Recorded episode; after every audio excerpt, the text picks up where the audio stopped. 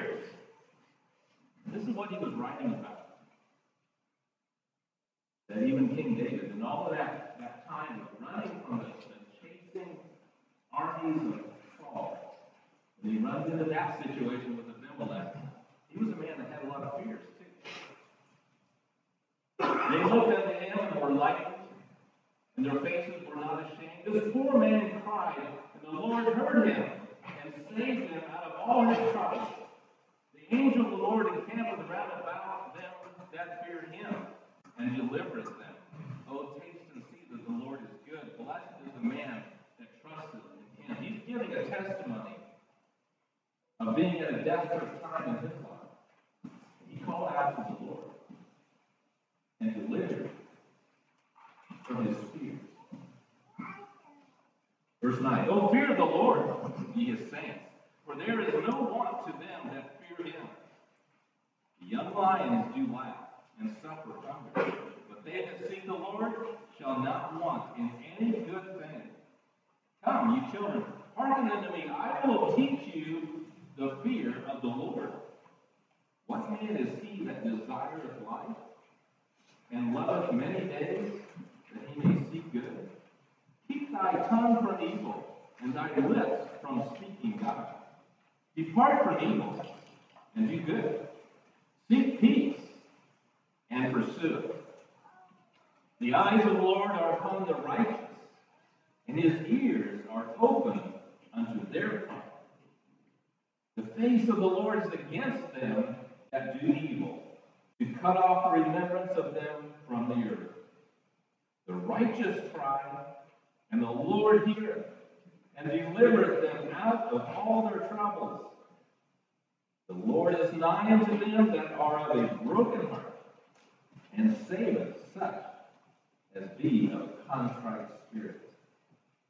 Many are the afflictions of the righteous, but the Lord delivered them out of them all. He keepeth all his bones, not one of them is broken. Evil shall slay the wicked, and they that hate the righteous shall be desolate. The Lord redeemeth the soul of his servants, and none of them that trust in him shall be desolate. You know, there's a, a phrase mentioned in the book of Daniel and in the book of Matthew, and maybe in some other places, about the abomination of desolation. Using that same word, desolate. And if that phrase is referring to an event that is future, where there's going to be something that is so horrible, is such an abomination to God, that it's going to make the temple desolate or completely a rotten, non-sacred, horrible place. And so that whole word, the whole phrasing of desolate, is referring to being a total abomination to God, a separation from God, a hatred from God. No one wants to be desolate. He says very clearly here at the end of this that the wicked are going to be desolate. But he says very clearly at the end of 22, and none of them that trust in him shall be desolate. There can be some pretty rough times, very fearful times, and scary times, and painful times. And you can be a believer in Jesus Christ and go through those kinds of things. But there's none of that can stop you or was going to prevent you from being in the presence of the Lord. Even if you die, you will be in the presence of the Lord. But those who do not believe in Jesus Christ and all the plan of God going to be in total eternal separation from Him, which is desolate. So life can get pretty rough, but our hope is in Him. We have no fear. What things are on your mind today for prayer, requests, testimony, praise?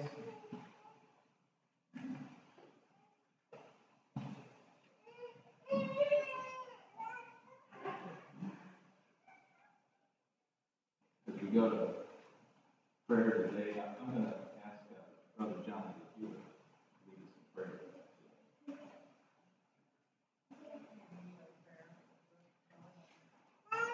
Our son Tim, uh, must have been Friday evening, he called and said he was describing himself in the hospital. He broke his collarbone again. Uh, this has been the third time. Anyway, we pray for Tim.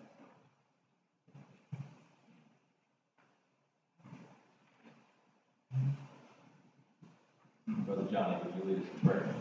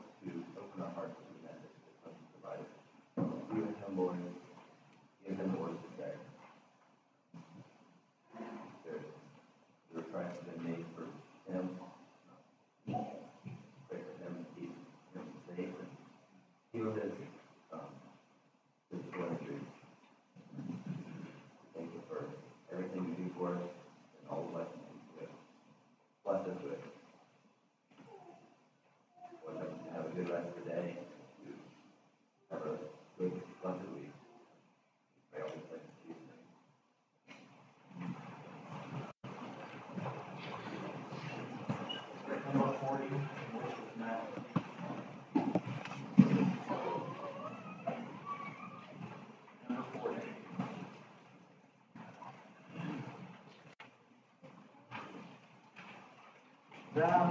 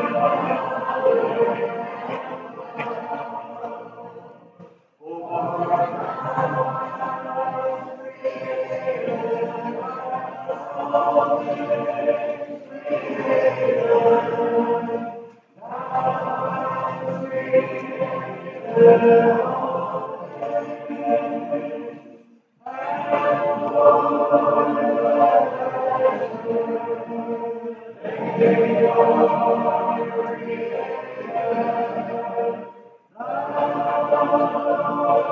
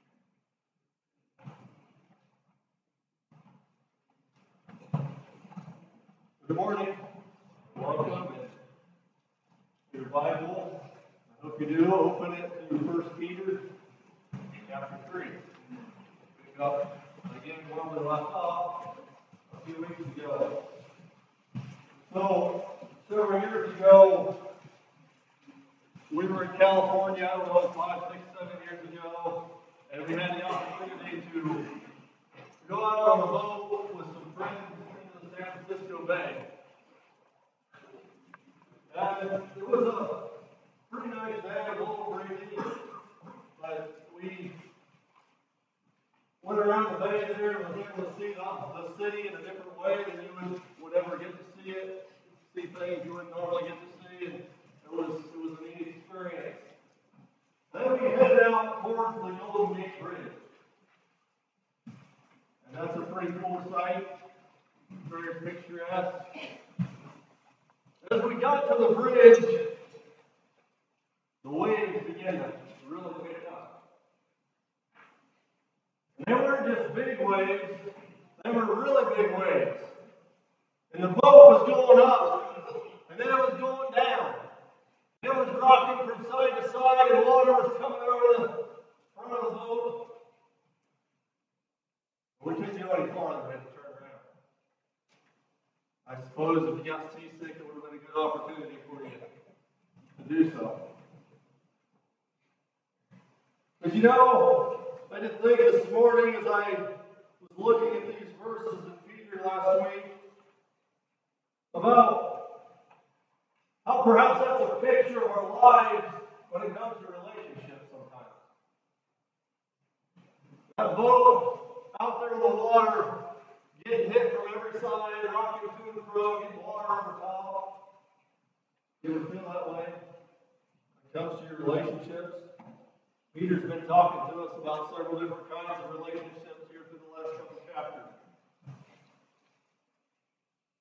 He's been teaching us and encouraging us on how to have godly relationships.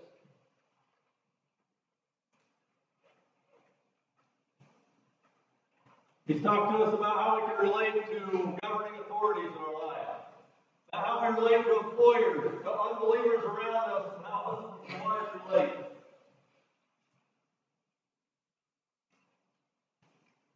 And now we get to verse 8 of chapter 3. And if you didn't think that some of those sermons applied to you, for whatever reason, maybe they didn't, today you don't get left out. He says finally, and this says me, you know, the King James, and New King James says all of you. Finally, all of you. He's talking to everyone.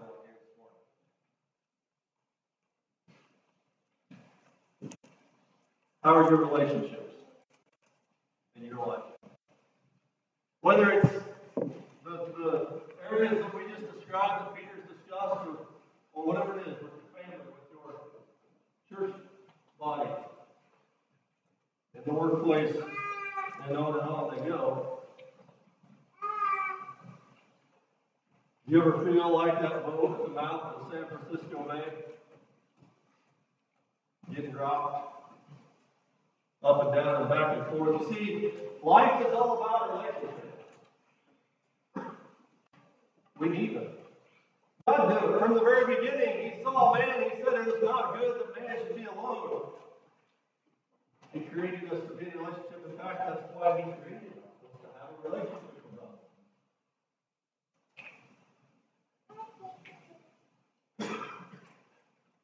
And they come at you from every side, whether you want them or not. You know, unless you a hole, or you go to the top of a mountain somewhere, you're going to have relationships. You're going to have them every day. How are you doing with those relationships? Sometimes the relational waters can get pretty choppy. You know, some people, when the water gets choppy, the boat is just, whoop. Do your relationships ever capsize you? Ever feel like you're drowning? Peter, he wants to help us here. Do you want to do better?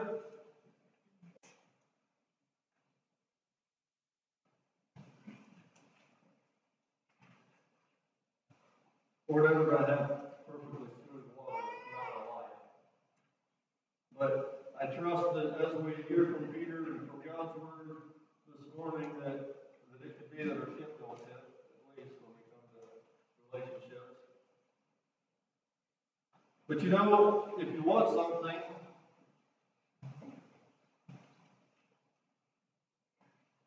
if you want to be better at something, if you want to raise your bowling score or lower your golf score, what do you do? It takes time, it takes practice. And as you continue to put forth effort and to practice, you get better, right?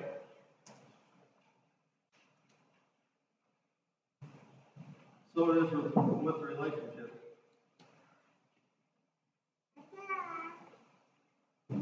First, it's going to take a desire. Second, it's going to take effort. And third, it's going to take time. There's no quick fix. There's no 12 steps, and your relationships are perfect in life. It's going to take God. Let's look here then at verse 8. Finally, be all of one mind, it says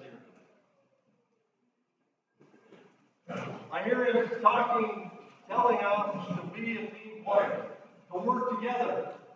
Be all of one mind. Uh, the NIV is the word harmonious here, I believe.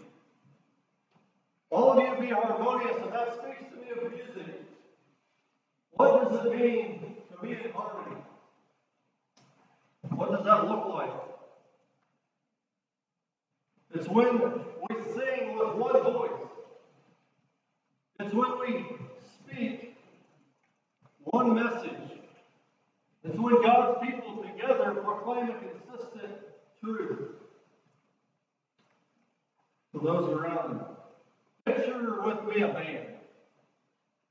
Whether it's the Ohio State Marching Band, perhaps some of you saw it your local Covington band, uh, they're, they're pretty neat. You watch them, the synchrony, the harmony that, that comes forth from that. So, so I suppose here at Covington, maybe got, I mean, they're all good, or they wouldn't be in the band, but there's probably a couple of them that are a little extra special. They just really have a talent to blow that trumpet or to, to have the timing or to whatever. They're just really good at it. But You know, if, if they were to perform and, and one guy just like, you know, I've been blessed with this gift and these talents, and I just want to make sure I use them, and I want to make sure other people get the benefit of them. And so tonight I'm going to play just a little louder, I'm going to play just a little longer, I'm going to play just a little faster. faster. How would, how would that be? It would ruin the song, wouldn't it? You know, those people that are the most talented, when they play good, well in a you can't pick them out. It's a harmony. It's working together. It's blending together. And, and that's what he's calling us to do in our relationships. Obviously, it fits well in a, in a body, but it can be in a workplace. Don't try to stick out. Don't try to show off. Be of one mind. Make beautiful music. Whenever possible, with those around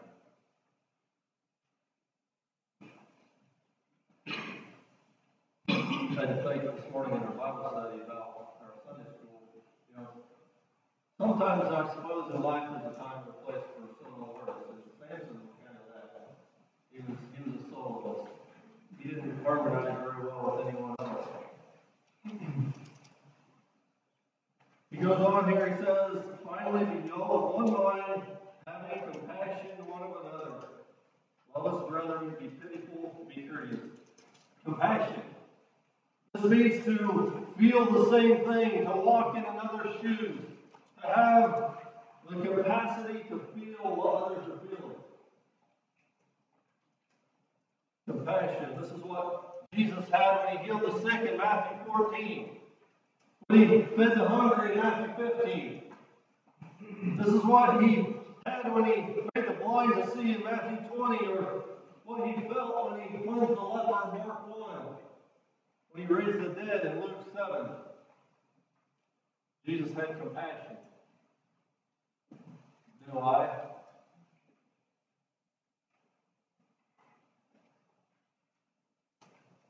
Goes love his brethren. That phrase comes from the Greek word Philadelphia, believe, which means brotherly love. Love people like a brother.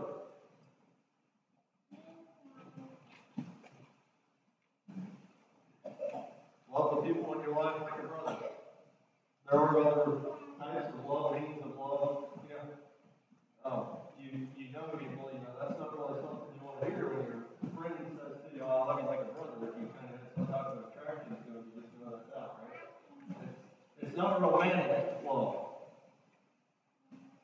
But it's the kind of love that where you care for someone. You stick up for someone. You never give up on them. You feel safe with them. You're always there for them. That is what it looks like to love like a brother. That's what he's calling us to this morning in our relationships in life. Love us, brethren. Be pitiful. And really, that's, I don't have a whole lot on that. Pitiful, it's, it's very similar to compassion. Perhaps it's the arousal of compassion. Be courteous. I want to turn to Philippians 2 3 as we think of being courteous. Philippians 2 3 says, Let nothing be done for strife or vainglory, but in lowliness of mind, let each esteem others better than themselves.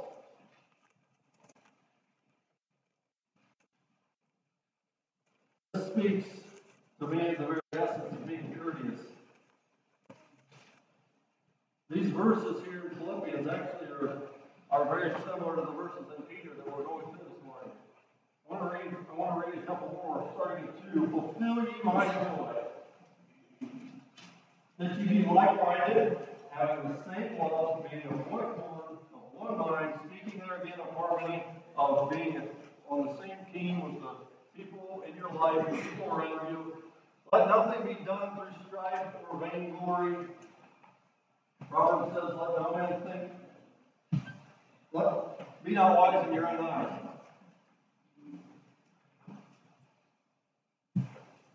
But in lowliness of mind, let each esteem other better than themselves.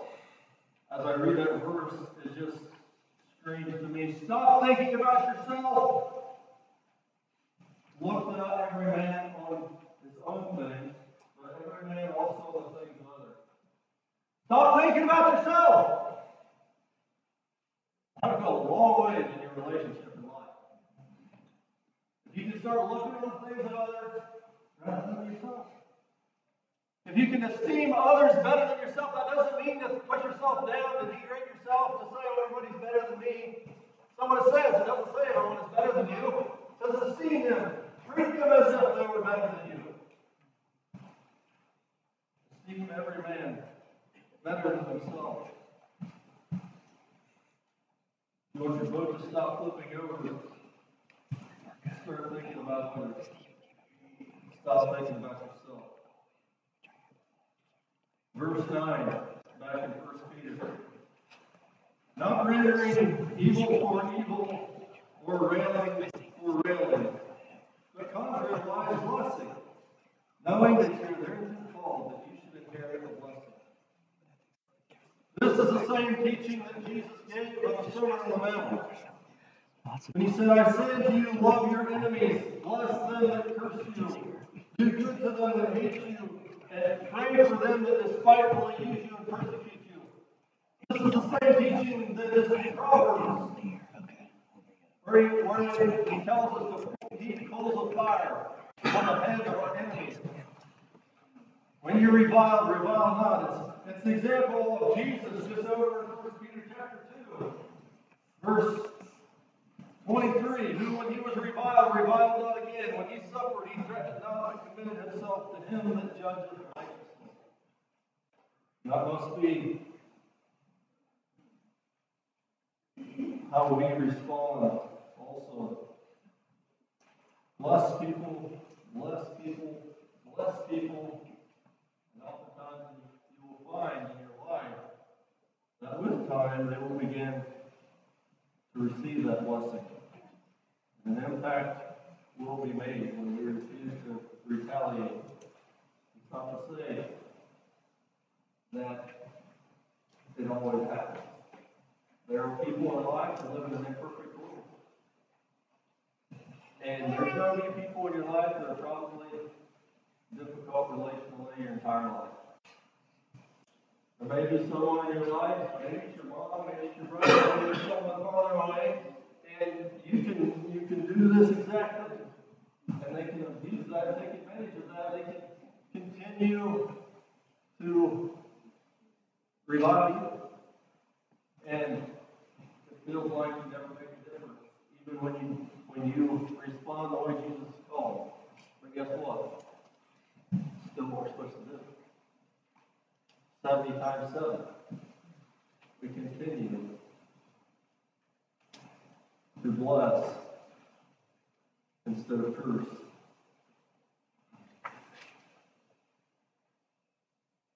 He finishes verse 9 here by saying that you will receive a blessing when you treat people this way. And I would suggest the possibility that verse 12 is that blessing for verse 8 and 9. We're not there yet. Let's, let's look at verse 10. As I was studying verse 10 last week, I, just had to share with my children and apologize. And it spoke to me in a way that maybe isn't specifically in the way that. But as I read it, float away of careless words.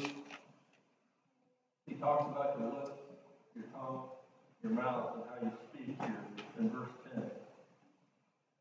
And I just had to recognize in my life the times that I, I, I don't know, this is something that I do. Like, I like to rhyme, like maybe whether it's a poem or whether it's just a short rhyme, and I just like mouth off looking for the next word and then you're bedeviled, and you know the problem with what you just said. And so it's a dangerous thing because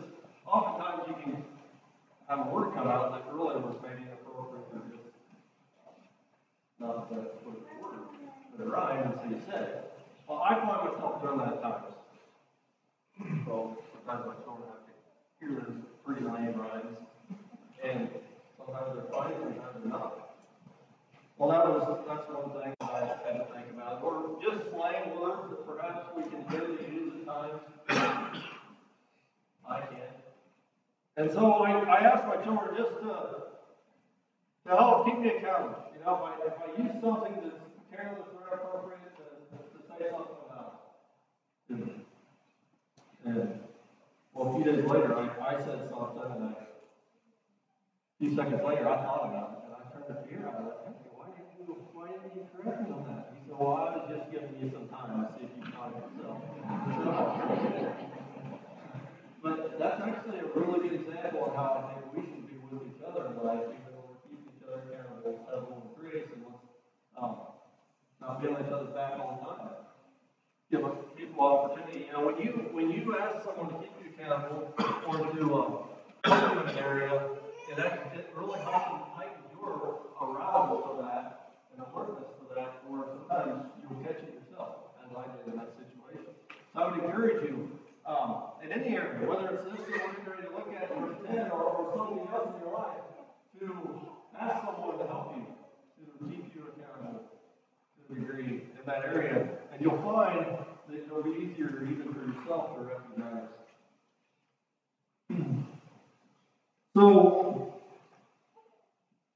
James three talks of, of about the tongue and the importance of controlling your tongue, and how, as small as that thing is, the kind of impact it can have on life.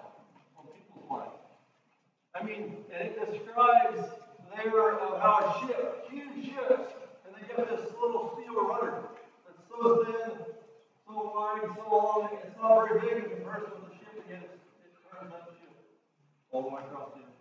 And how a horse is as big and powerful and strong and fast as a horse is, and all it takes is a half inch by six inch piece of metal on the mouth, and you get to go wherever you want. And, and the power that there is in that little piece steel and, and the power that's in our tongue, all of it. To encourage, to bless, or to just simply humiliate, discourage, tear down. Out of the same mouth, blessing and cursing, says the not to me. So I'm gonna read this, this a couple verses here in Peter, and I'm gonna read through a couple other verses. And I want you to notice the word guile as we read, because it's, it's mentioned a lot, and it's mentioned many more times than this throughout the word. It's not only a word that we use in our vocabulary today. But as we read it, think of it as deceit or fraud, perhaps. And it seems to be a big deal. That's in all of these verses. And these were verses I was looking at for, uh, for how our tongues and our lips and our mouths, and, and it often speaks of guile.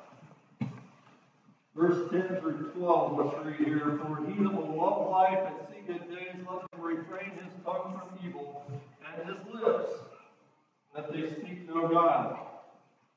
Let him eschew evil or turn away from evil and do good. Let him seek peace and ensue it or pursue it. For the eyes of the Lord are over the righteous, and his ears are open unto their prayers. But the face of the Lord is against them that do evil. Now you've already heard those words read this morning. Those are from Psalms 34. These aren't Peter's words. I'm going to go back and read those for you from Psalm 34 again. Psalm 34 that David read for us, verse 12. What man is he that desireth life and loveth many days, that he may see good? Keep thy tongue from evil and thy lips from speaking guile. Depart from evil and do good, seek peace and pursue it. The eyes of the Lord are upon the righteous, and his ears are open unto their cry. The face of the Lord is against them that do evil, to cut off the remembrance of them from the earth. And actually, the next several verses do relate here with more Peter, but I think we'll stop there for now. I want to go back in First Peter chapter one, chapter two, verse one. And read that verse, wherefore laying aside all malice, all guile, all hypocrisies and envies and all evil speakings. And then down to verse twenty-two, we read about Jesus, our example, who did no sin, neither was guile found in his mouth.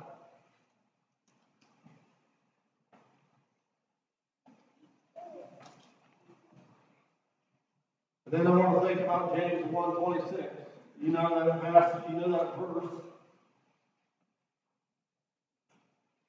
If any man among you seems to be religious, but bridleth not his tongue, but deceiveth his own heart, this man's religion vain. That says that if you claim to be a Christian and you can't control your tongue, you're a fraud.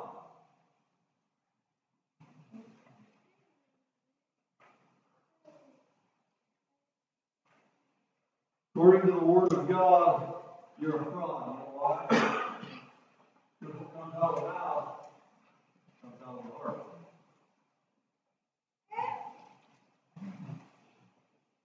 So anyone who's trying to tame their tongue can't do it. Because it's not really the tongue that you're taming, it's the heart. No man can tame a heart. It must be tamed, it must be captured by God.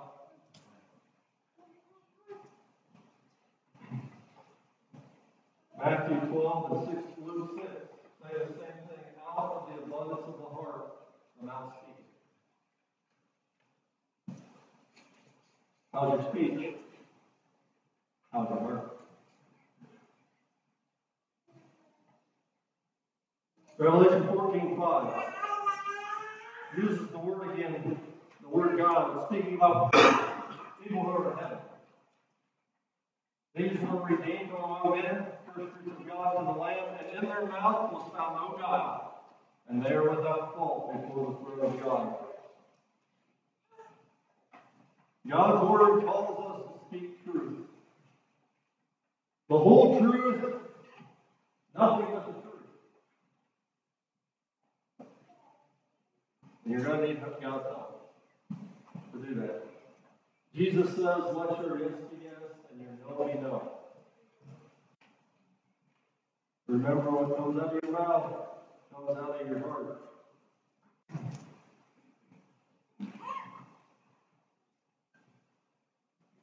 Well, verse 11. Here we have this promise.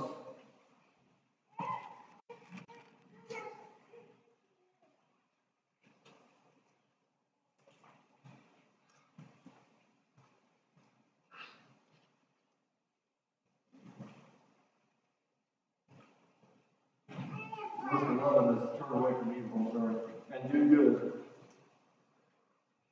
Seek peace and pursue it. What does it look like to seek peace and pursue it?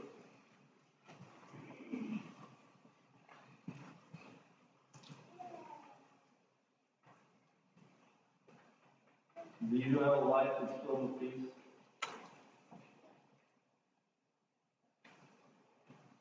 For you to pursue peace, what does that mean? I think sometimes it looks like taking the first step in a relationship. Remember, we're thinking about relationships.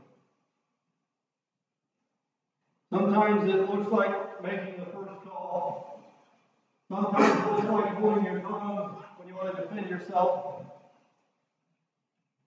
Sometimes it looks like calling your dad, making it right. Sometimes it looks like telling your children you're sorry. Sometimes it looks like having a conversation with your brother and admitting that you were wrong. It's sometimes it's a small thing. Sometimes it's hard things to do to pursue peace. But it's building relationships according to the Word of God and not our fleshly nature. And it takes a desire, and it takes effort, it takes time.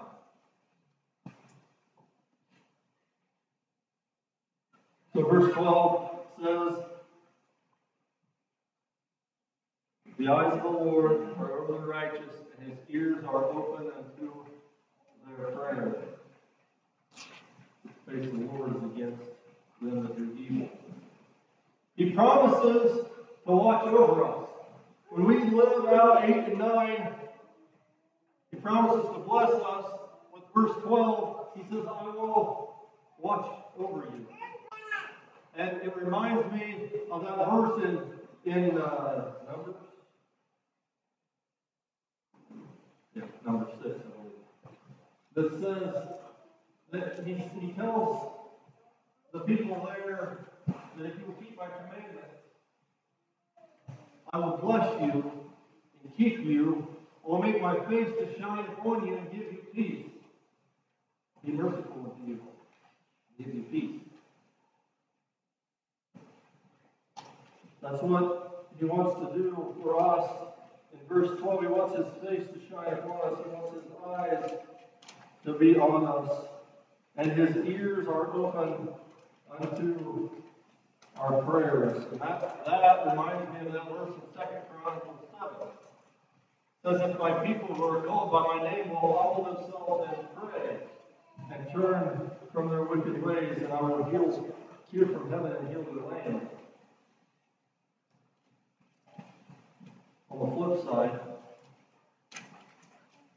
you know, if we're living in verses 8 and 9, God wants to watch over us, God wants to hear our prayers, but on the flip side, He says, if you're living in sin you're living for self this morning, God's face is against you. His face is turned away from you, and Psalm says the reason is to cut off remembrance of you from the earth. I don't know what that looks like, or what the ramifications are of that completely, but it sounds really bad to have the face of God against me. Who could withstand that? Verse 13. And who is he that will harm you if you be followers of that which is good? Peter discusses this throughout chapters 2 and 3. he says, when you do what you're supposed to do, and you live the way you're supposed to live, who's going to hurt you? Who's going to speak against you? And, we know from, from some of his other things, he, he says, most times, they're going to end up looking like fools. When someone speaks against someone who's living according to God's word, a consistent life, that in the end, they end up looking, looking bad. But the fact is, there are going to be people who speak against. And, and I think he recognizes this with verse 14, saying, But and if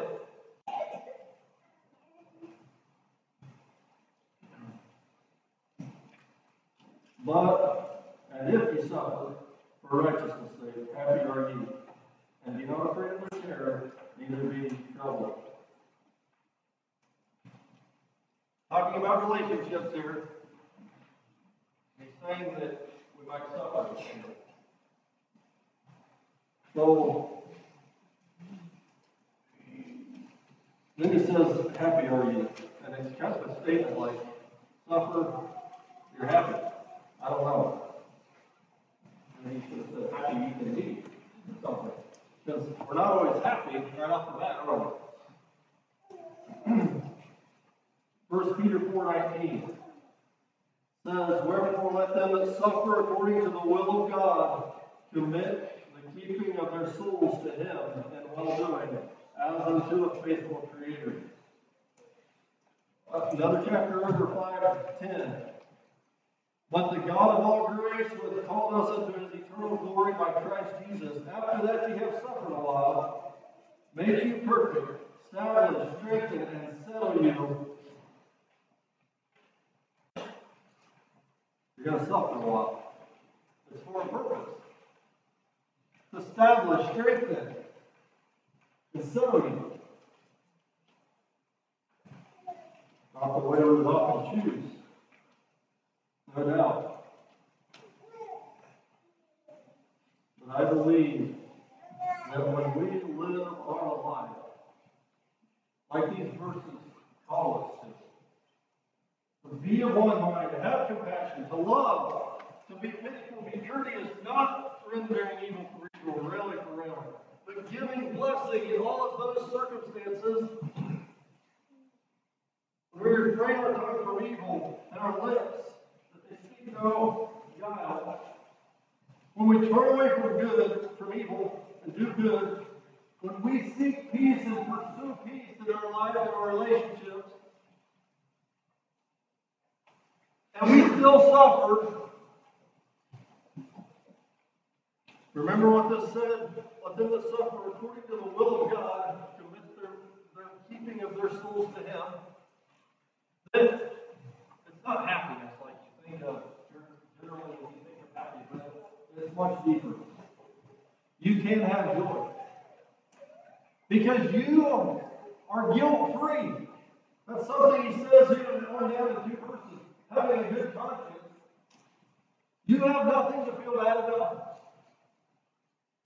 You know who you are in Christ. You know why you're breathing. You know what you're here for. You know you're loved, you're valuable. You're living for God, and you're still suffering. And says here that we can have joy in that. It's always. You know, like, I can preach these, and it like makes sense, kind of. But then, you know, when you actually have the trial in your life, like this stuff still makes sense for somebody else, but my trial is a little different. Like I feel, I can feel a little worse, and it doesn't quite apply. You ever feel that way? Like the fruits sound good on Sunday morning, but I don't know Wednesday, they don't quite work. Sometimes we can feel that way. I can feel that way, and, and we can make excuses. But I just challenge you, encourage you that when you feel that way, to number one, no, it's not true. At least this is for you in every trial you will face, and just to go with what you know. See, we've got to have these deep truths seated in our hearts and minds of, of what I just listed off. I kind of got ahead of myself, but of who we are in Christ. We got to believe it that we are loved and valuable and created for a purpose. In His image. And no matter what man may do to me, or say to me, or about me, I am loved and I am His. We got to go back to those very foundational truths of who we are as a child of God, and we got to pull them up in that moment and cling to them because there's nothing else to cling to. Jesus and what He did for us is the only thing that will hold us through these times of suffering and hardship in life. Don't be afraid.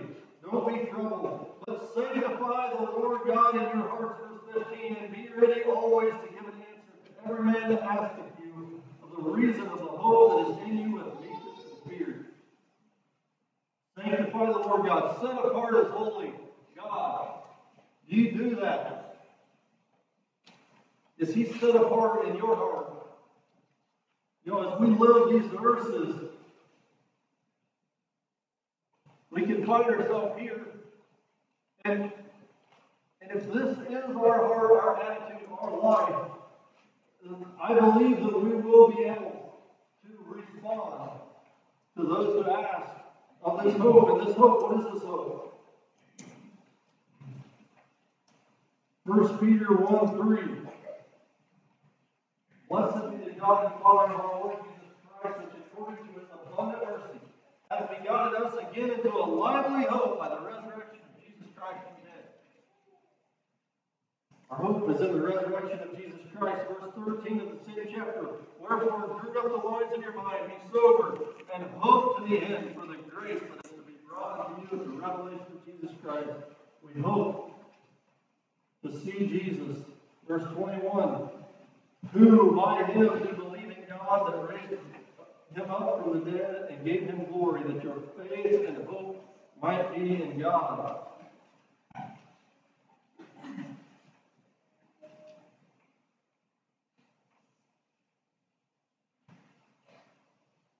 We deal with meekness and fear.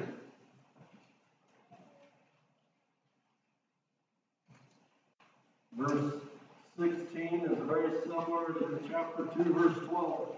Having a good conscience, not whereas they speak evil of you as evildoers, they may be ashamed that falsely accuse your good conversation in Christ. Very similar words, he's actually said it three or four times throughout here. Having a conversation honest among the Gentiles, that whereas they speak against you as evildoers, they may by your good works which they shall behold, glorify God in the day of visitation. Let them speak, let them talk. Live your life the way that God has called you to live. And they will soon see, it will be evident that it's false accusations. For it is better if the will, of God be so that you suffer for wrongdoing than for evil doing. Here it speaks of suffering again, and, and we could go to more verses to see God's perspective on suffering. Chapter 2, verse 20, what glory is it when you be buffeted for your faults? If when you be buffeted for your faults, you shall take it patiently. But if when you do well and suffer for it, you take it patiently, this is acceptable with God.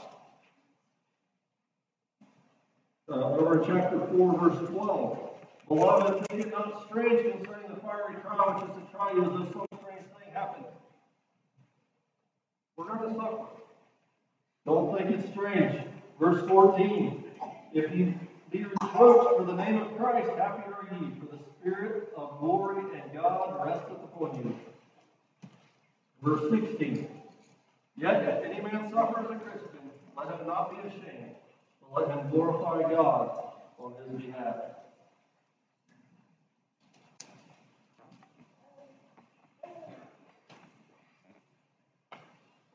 So, this week, you know, when we think of suffer, sometimes we think of like, Jesus dying on the cross and suffering through the wounds. And physical wounds obviously create suffering, but sometimes we suffer and we think of it that way in our own lives. Sometimes we're suffering and we don't realize maybe that's what it is. But when, when people speak against us, it causes us to suffer, doesn't it? When people hurt us, and that happens. As long as you have relationships, you're going to have suffering to a degree, probably. I'm not sure. I wanted to get through the rest of this chapter today. And I don't think we will.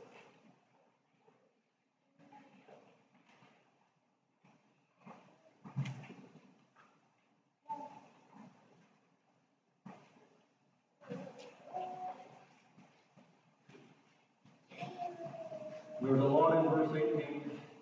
Christ suffered once for sins, the just for the unjust, that he might bring us to God, being put to death in the flesh, but quickened by the Spirit.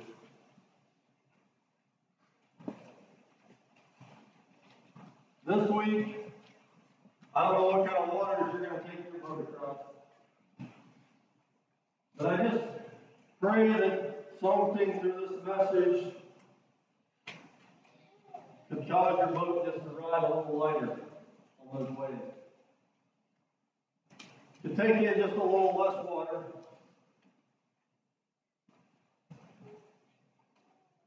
That your ship wouldn't tip. Verse 22 speaks of Jesus here, and we're skipping some, and, and perhaps we'll go back and pick this up in our next message. But he says here, Jesus who has gone into heaven is on the right hand of God, angels and authorities and powers being made subject unto him. Jesus is sitting in heaven today. He's at the right hand of God. And he's there.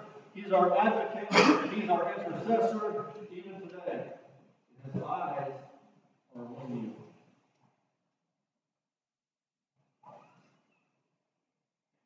His eyes are on us as the children of God, and He is hearing our cries.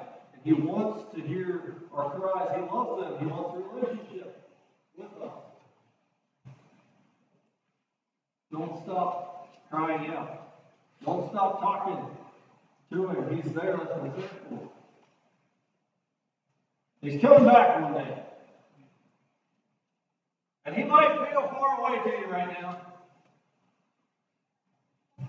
Acts says not very far from everyone. Now, he might feel that way, but I just want to tell you this morning that you must get to know him. You must have a relationship with him before you meet him face to face on Judgment Day. You want a relationship with each of us. And through that relationship with him is the only way that you will be able to successfully have and navigate these relationships that are horizontal here in life. He is our example. His relationship with us is our teacher and our power for our relationships here on earth. So get to know him. He wants to watch you. He wants to hear your prayers. Be sure you know him. Have a song.